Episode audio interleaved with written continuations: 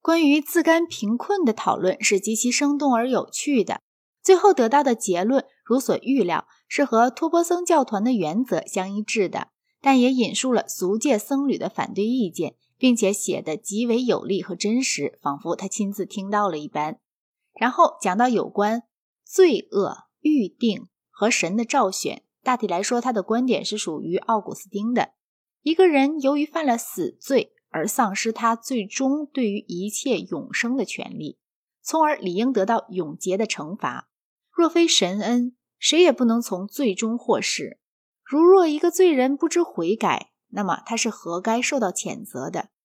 一个人需要神恩来坚持为善，但却没有谁配受神的助力。上帝不是犯罪的原因，但他却把一些人留在罪里，而把另外一些人从罪里拯救出来。关于预定，圣托马斯似乎与圣奥古斯丁的主张相同。他认为。没有理由可以用以说明为什么有人蒙召升入天堂，有人则为神所厌弃而下地狱。他也认为不受洗礼的人是不能升天堂的。这不是一项单凭理性就可以证明的真理。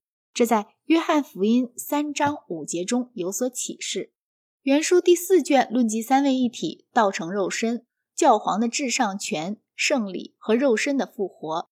这些主要是向神学家，而不是向哲学家讲的，因此我只将其简单的叙述如下：认识上帝的途径有三，通过理性、启示和通过一些事前只有启示才能认识的事物的直觉。关于第三种途径，他几乎没有说什么。一个倾向于神秘主义的作家在这方面定会比前两项论述的更多。但阿奎那的气质却更多的是推理的，而不是神秘的。希腊教会因否认圣灵的双重发源和教皇的至上权而受到他的谴责。他还提醒我们，基督虽然由圣灵受胎，但我们却不当设想按肉体论基督是圣灵的儿子。即便是邪恶的祭司所行的圣礼，也还是有效的。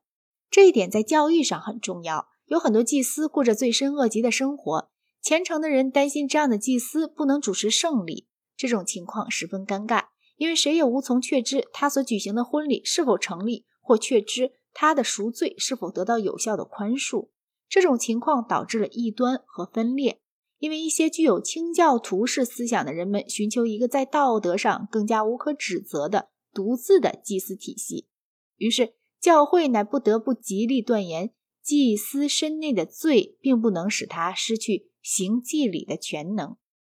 最后讨论的一个问题是肉体的复活。阿奎那在这里有如在其他地方一样，公正地引述了反对正统教义的论点。其中之一，乍看起来是很难解决的。圣阿奎那问道：“假如有一个人一生只吃人肉，不吃别的东西，而他的父母也和他一样，那么将来会出现什么情况呢？”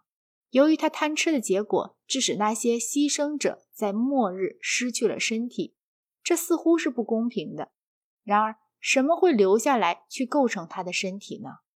这个困难乍看起来好像是不可克服的，但我却高兴地指出，这个困难已被他胜利地解决了。圣托马斯指出，肉体的同一性不在于原有物质微粒子的保持。人在生前，由于吃与消化的过程，构成肉体的物质是经过不断的变化的。因此，这个吃人的人在复活时，纵然得不到和他死时同样物质构成的身体，但他还是得到原先一样的身体。关于《异教徒博弈纪要》一书的简介，让我们就讲到这个令人快慰的想法为止吧。阿奎那的哲学大体与亚里士多德的哲学是一致的。凡接受或拒绝这个斯塔基拉人的哲学的读者，也会以同样程度接受或拒绝阿奎那的哲学。阿奎那的独特性表现于对亚里士多德哲学稍加篡改，用来适应基督教教义一事上。在他所处的时代里，他被人认为是一个大胆的革新者，甚至在他死后，他的许多学说也还受到巴黎大学和牛津大学的谴责。他在体系化方面比在独创性方面更为出色。即使他的每个学说都是错误的，基要这书仍将不失为知识上的一座宏伟的大厦。当他要驳斥某一学说时，他常常是尽力的，并总是力求公正的把它首先叙述出来。在区别渊源于理性和渊源于启示的两类论证时，他的文笔的明确和清晰实在令人赞叹。他熟知亚里士多德，并对他有深刻的理解。就这一点来说，在他以前的所有天主教哲学家们都还谈不到。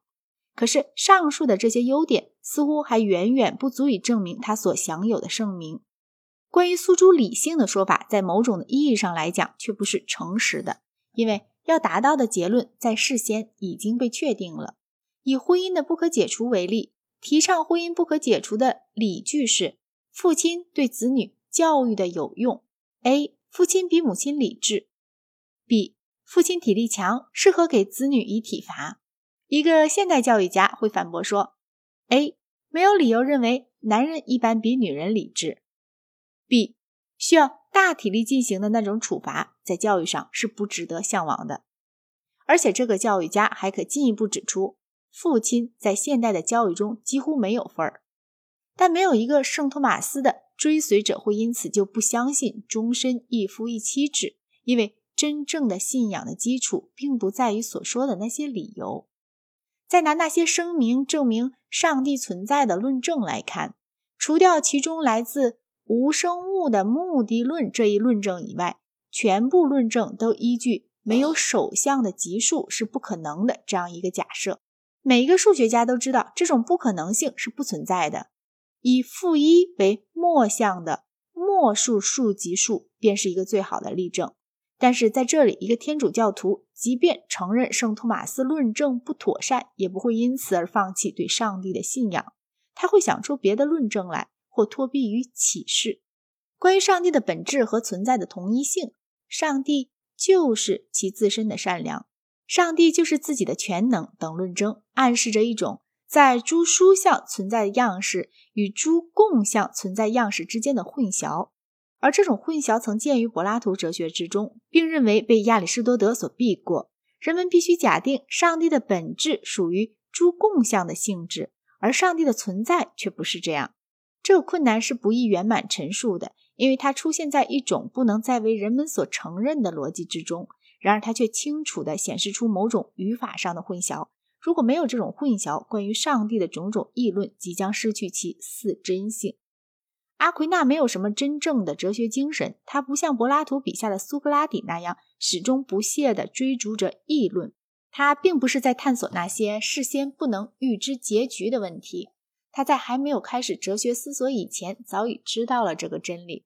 这就是在天主教信仰中所公布的真理。若是他能为这一信仰的某些部分找到明显的、合理的论证，那就更好。假设找不到，他就求助于启示，给预先下的结论去找论据，不是哲学，而是一种诡辩。因此，我觉得他是不配和古代或近代的第一流哲学家们相提并论的。